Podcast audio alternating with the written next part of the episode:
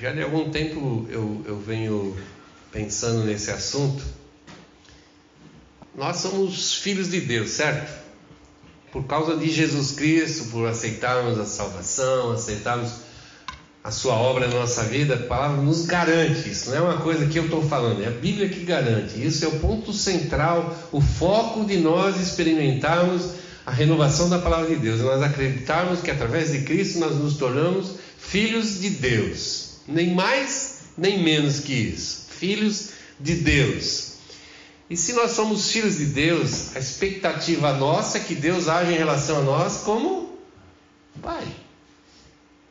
Como Pai, não é verdade? A gente não estava sempre lá atrás do paizão e falando, ô oh, pai, oh, tô, tô, com essa dificuldade, tô com essa situação, tô sofrendo, tô angustiado, tô triste, tô feliz, tô alegre. Mas a verdade é que a gente quer que Deus, nessa relação pai e filho, que Deus haja de fato como um, um pai. É interessante que essa ideia de pai, ela, ela durante a história né, da, da, da civilização, das sociedades, ela sofre alterações. O que nós pensamos ser um pai nos dias de hoje, há 200 anos era diferente. O tipo de relacionamento, o tipo de respeito que se tinha, o tipo de consideração, o tipo de hierarquia que o pai representava para o filho era completamente diferente. Nós vivemos um tempo nosso, na nossa sociedade nós interpretamos Deus Pai como um tipo de pessoa que a gente gostaria que ele fosse. A figura do Pai celestial, ela, ela, ela se perde um pouco na figura do Pai de hoje, a forma como os pais se relacionam com os seus filhos e os, depois também como os filhos se relacionam com seus pais. Porque da mesma forma que nós olhamos para Deus e, e pensamos assim, olha, se é o meu pai, então eu espero que seja de fato o pai. Da mesma maneira, Deus olha para nós e nos enxerga como filho e tem expectativas a respeito da nossa vida e que a gente viva como um filho. É um caminho duplo. Se eu quero que Deus seja de fato um pai, eu tenho que ser de fato um, um filho. Porque queira ou não queira, é uma responsabilidade ter um, um filho de, debaixo da sua autoridade. E a expectativa do pai, ele, ele quer ser responsável, quer ter esse cuidado, tratar, fazer crescer, dar uma boa educação, dar saúde, dar tudo que a gente possa dar, né? mas também, de outro lado, espera que aquele filho corresponda. Que ele tenha um retorno daquilo, daquele investimento lá que a gente faz como pai com, como mãe e nos filhos, esperam um retorno. E o que eu quero falar nessa noite é exatamente sobre esse retorno. Para nós olharmos um pouquinho para a nossa, nossa vida e percebemos como a gente tem vivido, como a gente tem agido. Eu quero ler o texto que vai ser na nossa meditação nessa noite, estava em João 14, versículos 8 e 9, onde nós lemos o seguinte: Filipe disse a Jesus: Senhor, mostre-nos o Pai, e assim não precisaremos de mais nada. Jesus respondeu: Faz tanto tempo que estou com vocês, Filipe, que você ainda não me conhece. Quem me vê, vê também o Pai. Por que é que você diz: Mostra-nos o Pai? Amém. Vamos orar. Pai, em nome de Jesus, nós Queremos colocar agora a tua presença no nosso coração, nossa vida. Primeiramente, queremos agradecer por estarmos aqui nessa noite, Pai. E queremos sentir o ânimo do teu espírito. E agora o que nós queremos é ouvir a tua palavra, queremos ouvir uma mensagem que sai da tua boca. Mensagem, Senhor, que vem para o coração e transforma e muda. Senhor, que faz diferença, que impacta, que faz a gente pensar e pensar e pensar, Senhor, como nós estamos vivendo, o que nós estamos vivendo como cristãos.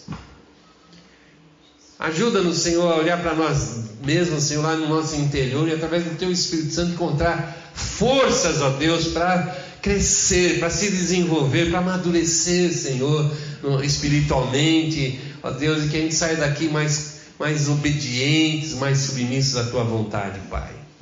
Em nome de Jesus Cristo. Amém. Você já ouviu a seguinte expressão? Fruto não cai longe da árvore, ou a fruta não cai longe da árvore. Já ouviram? Muitas das características dos pais, tanto do pai e da mãe, elas vão estar presentes nos filhos. Muitas, muitas. Não podemos dizer que todas, né? mas muitas. Bastante mesmo.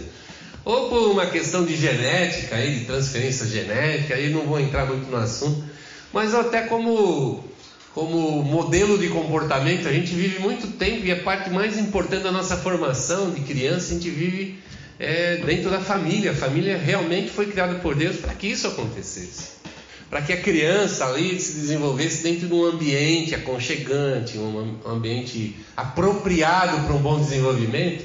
Mas acontece também que os nossos filhos vão herdar de nós não somente os bons comportamentos, mas também os maus comportamentos. Eles vão depois enfrentar a vida com, já com aquela formação, com aquela base no seu caráter, no seu, na sua maneira funcional, tanto de ver a vida, de reagir nas situações da vida, enfim, né? Então, quando a Sara diz para mim que, que a teimosia dos meus filhos está presente na minha vida, eu acho que ela tem toda a razão, porque eu sou um cara extremamente teimoso. E a gente pode pensar assim: teimosia é, um, é um, uma má qualidade, um defeito. Mas a teimosia, em algum sentido, ela não é defeito, não. Ela pode ser uma qualidade, depende de onde a gente exerce a teimosia, né? A gente é teimoso, quando é teimoso positivamente nas coisas de Deus, é uma coisa maravilhosa. É uma coisa que Deus espera de nós, algum tipo de teimosia, né? A gente bater o pé firmar mesmo, mas firmar no lado certo, nas coisas certas. Então, tudo que nós temos de características pode ser bom, pode ser ruim dependendo como a gente usa. Mas a verdade é que por causa disso, por causa disso, às vezes a gente conhece alguma pessoa, você sabe quem é o pai e fala, nossa, é igual o pai. A gente consegue olhar e ver na maneira daquela pessoa, não somente na aparência, também na aparência, mas não somente na aparência, no jeitão dela se comportar, as coisas que ela faz, como ela age, a gente vê claramente quem é o pai, já sabe, vai saber quem é o pai daquela pessoa. E Jesus diz aqui nesse, nesse texto que nós lemos, disse isso outras vezes, também lá em João 12, ele diz também a mesma coisa. O que, que ele fala? Quem vê a mim, vê o Pai, vê o Pai que me enviou. E uma das coisas que Jesus de fato veio fazer nesse mundo aqui foi mostrar o Pai. Por quê? porque as pessoas simplesmente desconheciam quem era Deus. Ah, mas tinha os judeus, tinha a lei dos judeus, mas eles transformaram aquela lei, eles mudaram, eles mutaram tanto aquela lei, aquela forma ali que Deus tinha se apresentado a eles através da lei, que ficou bastante descaracterizado quem de fato era Deus, quem de fato é Deus. Quem é Deus? A verdade é que depois que o homem saiu de fato e de verdade da presença de Deus por causa do pecado, nunca mais aquela, aquela imagem do Pai que talvez estivesse bem presente nos primeiros seres ali, logo após o pecado, né? Ele foi se deteriorando, que gastou três capítulos lá do livro de Gênesis para Deus dar uma arrasada geral, né? É, dizendo que era tanto o pecado, era tão tremendo que ele teve que começar meio que tudo de novo. O dilúvio é um sinal do desagrado de Deus, é um sinal que o, o ser humano, quando se afasta de Deus, ele perde completamente a noção e o respeito e a consideração que um ser humano tem que ter pelos seus pais. E quando a gente não tem consideração pelo, sabe, quando a gente não olha para o nosso pai, para a nossa mãe, e a gente acha Está com nada, não sabe nada. Não... O mundo é diferente, agora se vive diferente. E a gente perde aquela, aquele grau de aceitação, de submissão. A gente acaba fazendo coisas, fazendo coisas. Realmente depois a gente vai se arrepender muito e por muito tempo na nossa vida, às vezes até pela vida, pela vida inteira. Então, quando a gente olha a situação do homem afastado de Deus, vê que ele perdeu esse respeito, essa consideração por Deus, achando que ele sabia mais que Deus, que ele era mais esperto que Deus, que ele podia. Depois ele descobriu que ele podia tentar manipular a mão de Deus. O que, que significa isso? Ah, vamos criar uma religião ali e tal, e vamos tentar trazer a mão de Deus para o nosso lado. Que é o que as religiões tentam fazer.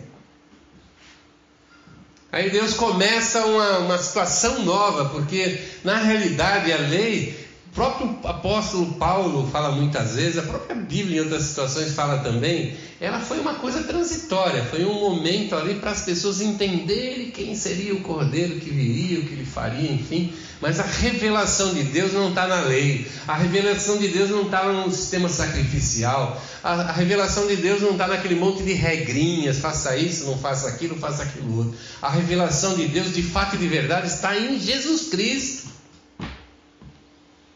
E quando eu digo que eu olho para Jesus Cristo, de fato, o que, que é olhar para Jesus? É absorver né, os seus ensinamentos da palavra, entender aquilo como a vontade de Deus para a minha vida. De fato, a partir daquele momento, eu começo a enxergar quem é Deus, o que ele pensa, o que ele deseja, qual é a sua vontade, qual é a sua promessa para aquele, para o ser humano, né, para aquele que ele criou de uma forma tão extraordinária lá no começo da Bíblia.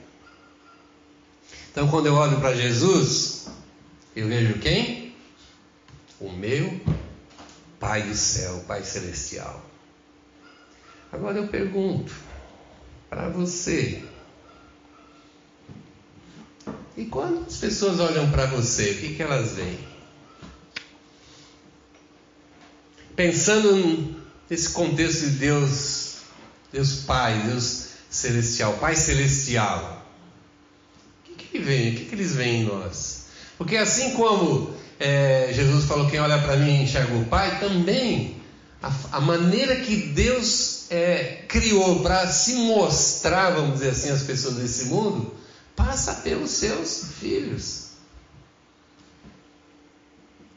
A igreja, que é o, a junção, a comunidade dos filhos de Deus, é esse que de fato precisa ser a igreja, é onde as pessoas vão enxergar o próprio Deus. Então, como eu mostrar Deus, é como eles vão entender que seja Deus. Se eu mostrar através da minha que Deus é um Deus severíssimo, eles vão achar que Deus é severo. Se eu mostrar que Deus só pensa em amor, mas é amor para tudo, eles vão achar que Deus é só amor. E por aí vai. E no momento como a gente está vivendo é, de adversidade, não só porque agora, ó, mas essa crise, essa, essa adversidade, eu gosto de chamar assim, não vai ser a última. Outras crises, já vieram outras tantas crises, vão vir outras tantas crises, pode ser nessa área, pode ser na área econômica, só na área econômica, nada com saúde, mas as coisas vão acontecer, vão acontecer, vão acontecer. E a verdade é que nessas situações, mais do que em todas as situações, nós como filhos de Deus, precisamos mostrar quem é o nosso Pai. Quem é o nosso Pai? Entre tantos, tantos comportamentos que a gente pode ter, para efeito assim de a gente olhar um pouquinho para nossa vida, eu separei três comportamentos aqui que a gente pode vivenciar. O primeiro alguns filhos se mostram tão desolados, tão angustiados com essa situação, na cabeça deles parece que Deus não está fazendo absolutamente nada a favor das pessoas. Eu vejo crentes assim numa situação mais desastrosa, parece que é o fim do mundo. Vão morrer, vai morrer todo mundo, é isso. E pior que não somente pensa mas às vezes não fala, mas as suas reações mostram esse despreparo, até desespero com relação às adversidades da vida. Não estou dizendo que a gente não deva se preocupar, não deva ter aquele, aquelas atitudes de segurança que todo mundo está tendo, tal. É, isso é importante, né? Essas coisas vão, passam e vão. Então, esse tipo de desespero não está ligado ao fato em si, não está ligado ao sabe, a, a, a, a diversidade que nós estamos passando, mas às vezes está muito ligada à nossa relação com Deus. Nós acharmos que Deus tinha que fazer mais por nós. Sabe aquele cristão que acha que Deus tem que colocar uma redoma de vidro em cima da nossa vida? O cristão, filho de Deus, não, não vai ficar nunca doente, não vai ficar nunca pobre, nunca vai sofrer, nunca vai ter angústia, nunca vai ter nada na vida, porque Deus é o Deus sobrenatural. E a Bíblia me promete isso, que Deus vai cuidar de mim, não vai acontecer nada. Então vamos ser infantil espiritualmente, não vamos ser criança. Essa vida aqui nós vivemos o natural da vida e vivemos o sobrenatural. Então tem o natural ali, que é a vida nossa. Nós vivemos num mundo que está sujeito a esse monte de tipo de coisa. Tem enchente, tem tempestade, tem peste, seca, tem enchente, tem quantas coisas. Pode sair uma guerra. Graças a Deus no nosso país a gente nunca passou por guerra. Mas pensa os povos que passaram por guerra. Imagina o que é passar uma adversidade, um tempo de guerra. Nós vivemos o natural, mas nós vivemos também o sobrenatural de Deus. E quantas vezes Deus age no sobrenatural e você tem testemunhos na sua própria vida a respeito disso. Mas ninguém vive 100% da vida no sobrenatural de Deus. Nós, infelizmente, nos sujeitamos às condições da própria vida. E sabe qual é o melhor modelo para a gente ver isso na palavra de Deus? O próprio apóstolo Paulo. Vou ler um texto para você, 2 Coríntios 4, de 5 a 11. Assim, pois nós não anunciamos a nós mesmos, nós anunciamos Jesus Cristo como Senhor e a nós como servo de vocês por causa de Jesus. O Deus que disse que da escuridão brilha luz é o mesmo que fez luz brilhar no nosso coração. E isso para nos trazer a luz, somos como potes de barro, para que fique claro que o poder supremo pertence a Deus e nós. Olha lá, hein? Muitas vezes ficamos aflitos, mas não somos derrotados. Algumas vezes ficamos em dúvida, mas não ficamos desesperados. Temos muitos inimigos, mas nunca nos falta um amigo. Às vezes somos gravemente feridos, mas não somos destruídos. Levamos sempre no nosso corpo mortal a morte de Jesus, para que também a vida dele seja vista no nosso corpo. Do vida inteira estamos sempre em perigo de morte por causa de Jesus, para que a vida dele seja vista nesse corpo mortal. O mesmo homem de Deus que viveu intensamente o sobrenatural de Deus, e, e se você ler o livro de Atos, você vai ver que é um testemunho direto. As próprias revelações, as experiências até que ele, que ele fala nas cartas, mostra que esse homem, quase como ninguém, eu acho, viveu o sobrenatural de Deus, andou o sobrenatural de Deus. Mas esse mesmo Paulo viveu intensamente, talvez 90% da sua vida no natural, na vida natural, nas consequências da vida. Então ele está dizendo aqui que olha, somos pote de barro, fraco total. Diz lá que passamos por aflições, temos inimigos, temos dúvida, somos feridos. E ele, ele faz um arremate dizendo assim: ó, sofremos perigo de vida nossa vida inteira. Principalmente Paulo na sua situação lá de, de perseguição religiosa, etc. Que a gente fala assim, pô, mas isso foi lá na época de Paulo. Gente, tem questão que está sofrendo isso hoje. Hoje. Estão sendo mortos, perseguidos, tem as suas casas queimadas, tem que fugir da sua família, às vezes, simplesmente porque dizem que são filhos de Deus. E mostram que de fato são, porque levam essa consequência ao extremo. Então essa é a vida. Em, outros, em outro texto, na sua defesa, o apóstolo Paulo começa a dizer tudo que passou pela vida dele, a gente fica extasiado de saber que como é que pode um homem de Deus, guardado pela graça de Deus, uma pessoa tão importante para a obra de Deus, quase foi morto quantas vezes? Quantas vezes? Foi assaltado, foi apedrejado, naufragou. Por quê? Porque ele vivia intensamente. Logicamente, quem vai ficar dentro de casa fechado nunca vai sofrer. 99,99% ,99 ele sofreu, mas porque ele era um alguém ativo na obra, ele se punha em perigo. E nas horas certas, não é? Quando precisava, Deus agia no sobrenatural. Mas como o nome já diz, o sobrenatural é sobrenatural. E uma coisa que eu aprendi com Deus é que o sobrenatural sempre aponta para a obra de Deus. O sobrenatural aponta sempre para a eternidade. O sobrenatural empurra as nossas vidas para a eternidade, não para uma vida melhor, mais segura ou mais confortável. Não. Mas existe um outro tipo de pessoa também que eu acho bastante grave. Eu estou usando bem os extremos, tá bom, irmãos? É o outro lado que diz que Deus está fazendo tudo.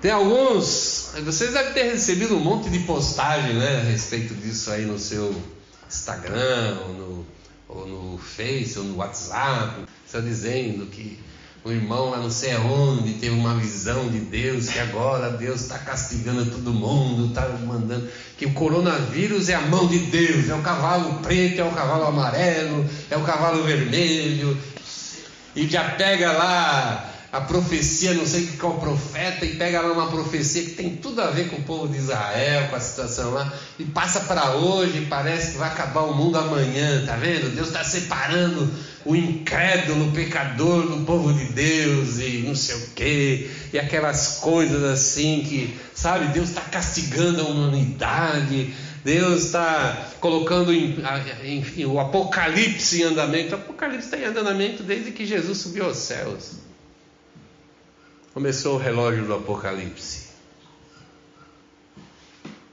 Isso é um completo desconhecimento da palavra de Deus, é amadorismo total. Amadorismo total. João 12, 47 48 diz o seguinte: é Jesus falando. Se alguém ouve a minha mensagem e não a pratica, eu não julgo, pois eu vim para salvar o mundo e não para julgá-lo. Quem me rejeita e não aceita a minha mensagem já tem quem vai julgá-lo. As palavras que tenho dito serão o, o juiz dessa pessoa no último dia. No último dia. O que, que Jesus falou nesse texto? Falou em vários outros textos. Ele, ele sempre diz assim: Eu não estou aqui para julgar. Eu não vim aqui para julgar, vim aqui para salvar. Por isso que a gente, tá, a gente diz que a gente está vivendo o tempo da graça. É um tempo que a graça de Deus está se espalhando sobre o mundo. A graça de Deus tem que alcançar todo mundo, isso é o propósito de nós evangelizarmos o mundo. Espalhar a graça de Deus, não o medo de Deus. A graça de Deus. E a mensagem é: Deus quer salvar a sua vida. Ele mandou Jesus para te salvar. Vivemos o tempo da graça. Mas não se engane. Tempo de, da graça não quer dizer que nunca vai haver um tempo de julgamento. O apóstolo Paulo, lá aos Coríntios, segundo, segunda carta aos Coríntios, ele diz assim: Porque todos nós temos que nos apresentar diante de Cristo para sermos julgados por Ele. E cada um vai receber o que merece, de acordo com o que fez de bom ou de mal na sua vida aqui na terra. Pô, mas está falando assim, todo mundo vai ser julgado? Mas não diz a Bíblia que, o, que os filhos de Deus, os, os cristãos, não vão ser julgados? Na, na realidade, o cristão vai ser julgado sim, só que para ser abençoado. Na verdade, se você pensar bem, o arrebatamento é o que? Julgamento. Pedro diz assim: o julgamento de Deus começa pela sua casa, pelos que são seus. Mas diz a palavra que esse tempo da graça vai acabar com, o arrebatamento, vai passar. Depois vai vir o milênio, vai vir todo o milênio, e a palavra de Deus diz que lá no final do milênio se levantará um tribunal do trono branco. Nesse tribunal todos vão ser julgados. E quem vai ser o juiz? Jesus, ele diz aqui, no Evangelho de João, está no capítulo 5, ele diz assim: Assim como o Pai é a fonte da vida, assim também fez o Filho ser a fonte da vida. Ele deu ao Filho autoridade para julgar, pois ele é o Filho do homem. Ele deu ao Filho autoridade para julgar. Ele está dizendo: Eu não julgo ninguém, mas um dia eu vou ser juiz. E no texto principal que nós lemos em João 12, ele diz assim: Quem me rejeita e não aceita a minha mensagem, já tem quem vai julgá-lo. As palavras que eu tenho dito serão o juiz dessa pessoa. O apóstolo Paulo diz assim: ó, vão ser julgados de acordo com o que eles fizeram na sua vida. Como eles aceitaram essa mensagem, o que essa mensagem produziu na sua vida, o que mudou na sua vida, o que, que fez ela ser de fato diferente do mundo. Porque é, a mensagem do Evangelho tem que nos transformar em pessoas diferentes do mundo. Eu lembro que eu falava isso com meus amigos lá em São Paulo. E eles ficavam horrorizados. Jesus não vai julgar ninguém. Não é possível, não é possível. É possível sim. Ele é o juiz. E as suas palavras é o, a fita métrica que vai medir a verdade da nossa vida. A verdade da nossa vida. Então, alguns que acham que Deus não está fazendo nada, outros acham que Deus está fazendo tudo, está julgando o mundo, vai acabar com o mundo, né? Aí. Mas tem o último tipo de pessoa que eu quero apresentar para vocês, que é aqueles que continuam através da sua vida mostrando que Deus continua no controle. A grande preocupação deles é a preocupação que eles sempre devem ter na sua vida. Qual é a preocupação que alguém, um cristão, sempre tem que ter na sua vida? Salvação de vidas. Ah, mas e a saúde? E a financeira? E isso? Acho que a gente sempre vai ter que se virar, né? Sempre vai ter que se virar nessas coisas aí. Mas a nossa preocupação nessa época deveria ter mudado um milímetro. A gente precisa continuar firmado nessa ideia, né? Que o propósito de Deus é a salvação de todo o mundo. Lá em Timóteo, 1 Timóteo 2, ele diz assim: Ele quer que todos sejam salvos e venham a a verdade. Está falando de quem? Deus. Pois existe um só Deus e uma só pessoa que une Deus aos seres humanos, o ser humano, Cristo Jesus que deu a sua vida para que todos fiquem livres dos seus pecados. Esta foi a prova dada ao tempo certo de que Deus quer que todos sejam salvos. Prestou atenção nesse texto aqui, que legal que esse texto, que maravilha. Né? Alguém pode falar assim: ah, mas como é que você sabe que Deus quer que todos sejam salvos? Porque ele, antes do homem pecar, ele já providenciou um Salvador que todo mundo, os judeus lá esperavam vir um, um Messias, né? Um, Pô, que legal, Deus vai mandar um cara aqui para libertar a gente, né? Mas Deus, Deus foi criativo ao extremo. O que, que ele fez? Em vez de mandar mais um, mais um profeta, ele veio ele mesmo.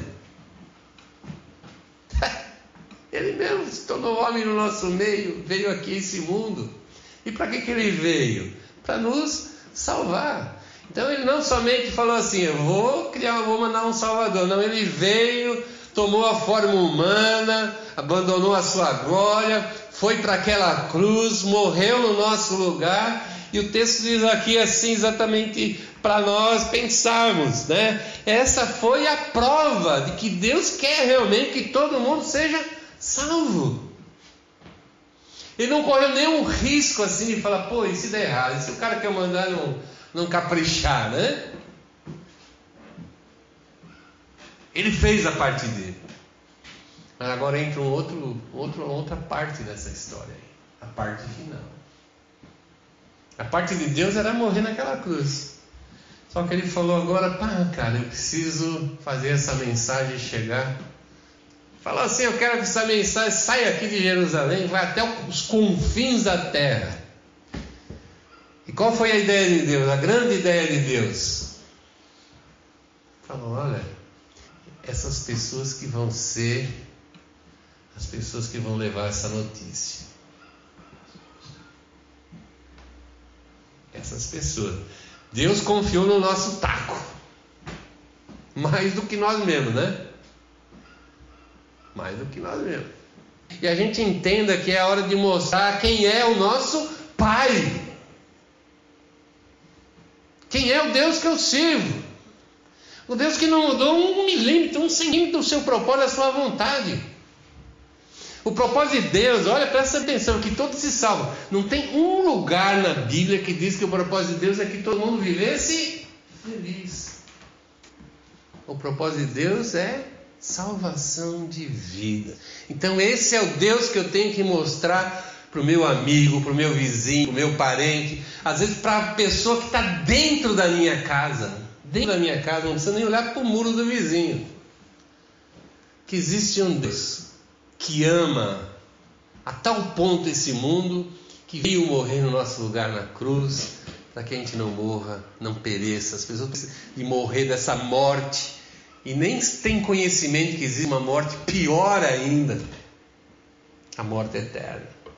Talvez você falar de Deus de Jesus nessa hora difícil para o vizinho lá não vai evitar que ele até morra de coronavírus. Mas tenha certeza, vai, vai evitar que ele morra eternamente. E esse é o propósito de Deus, esse Deus que não muda. Vamos ficar de pé, nós vamos orar.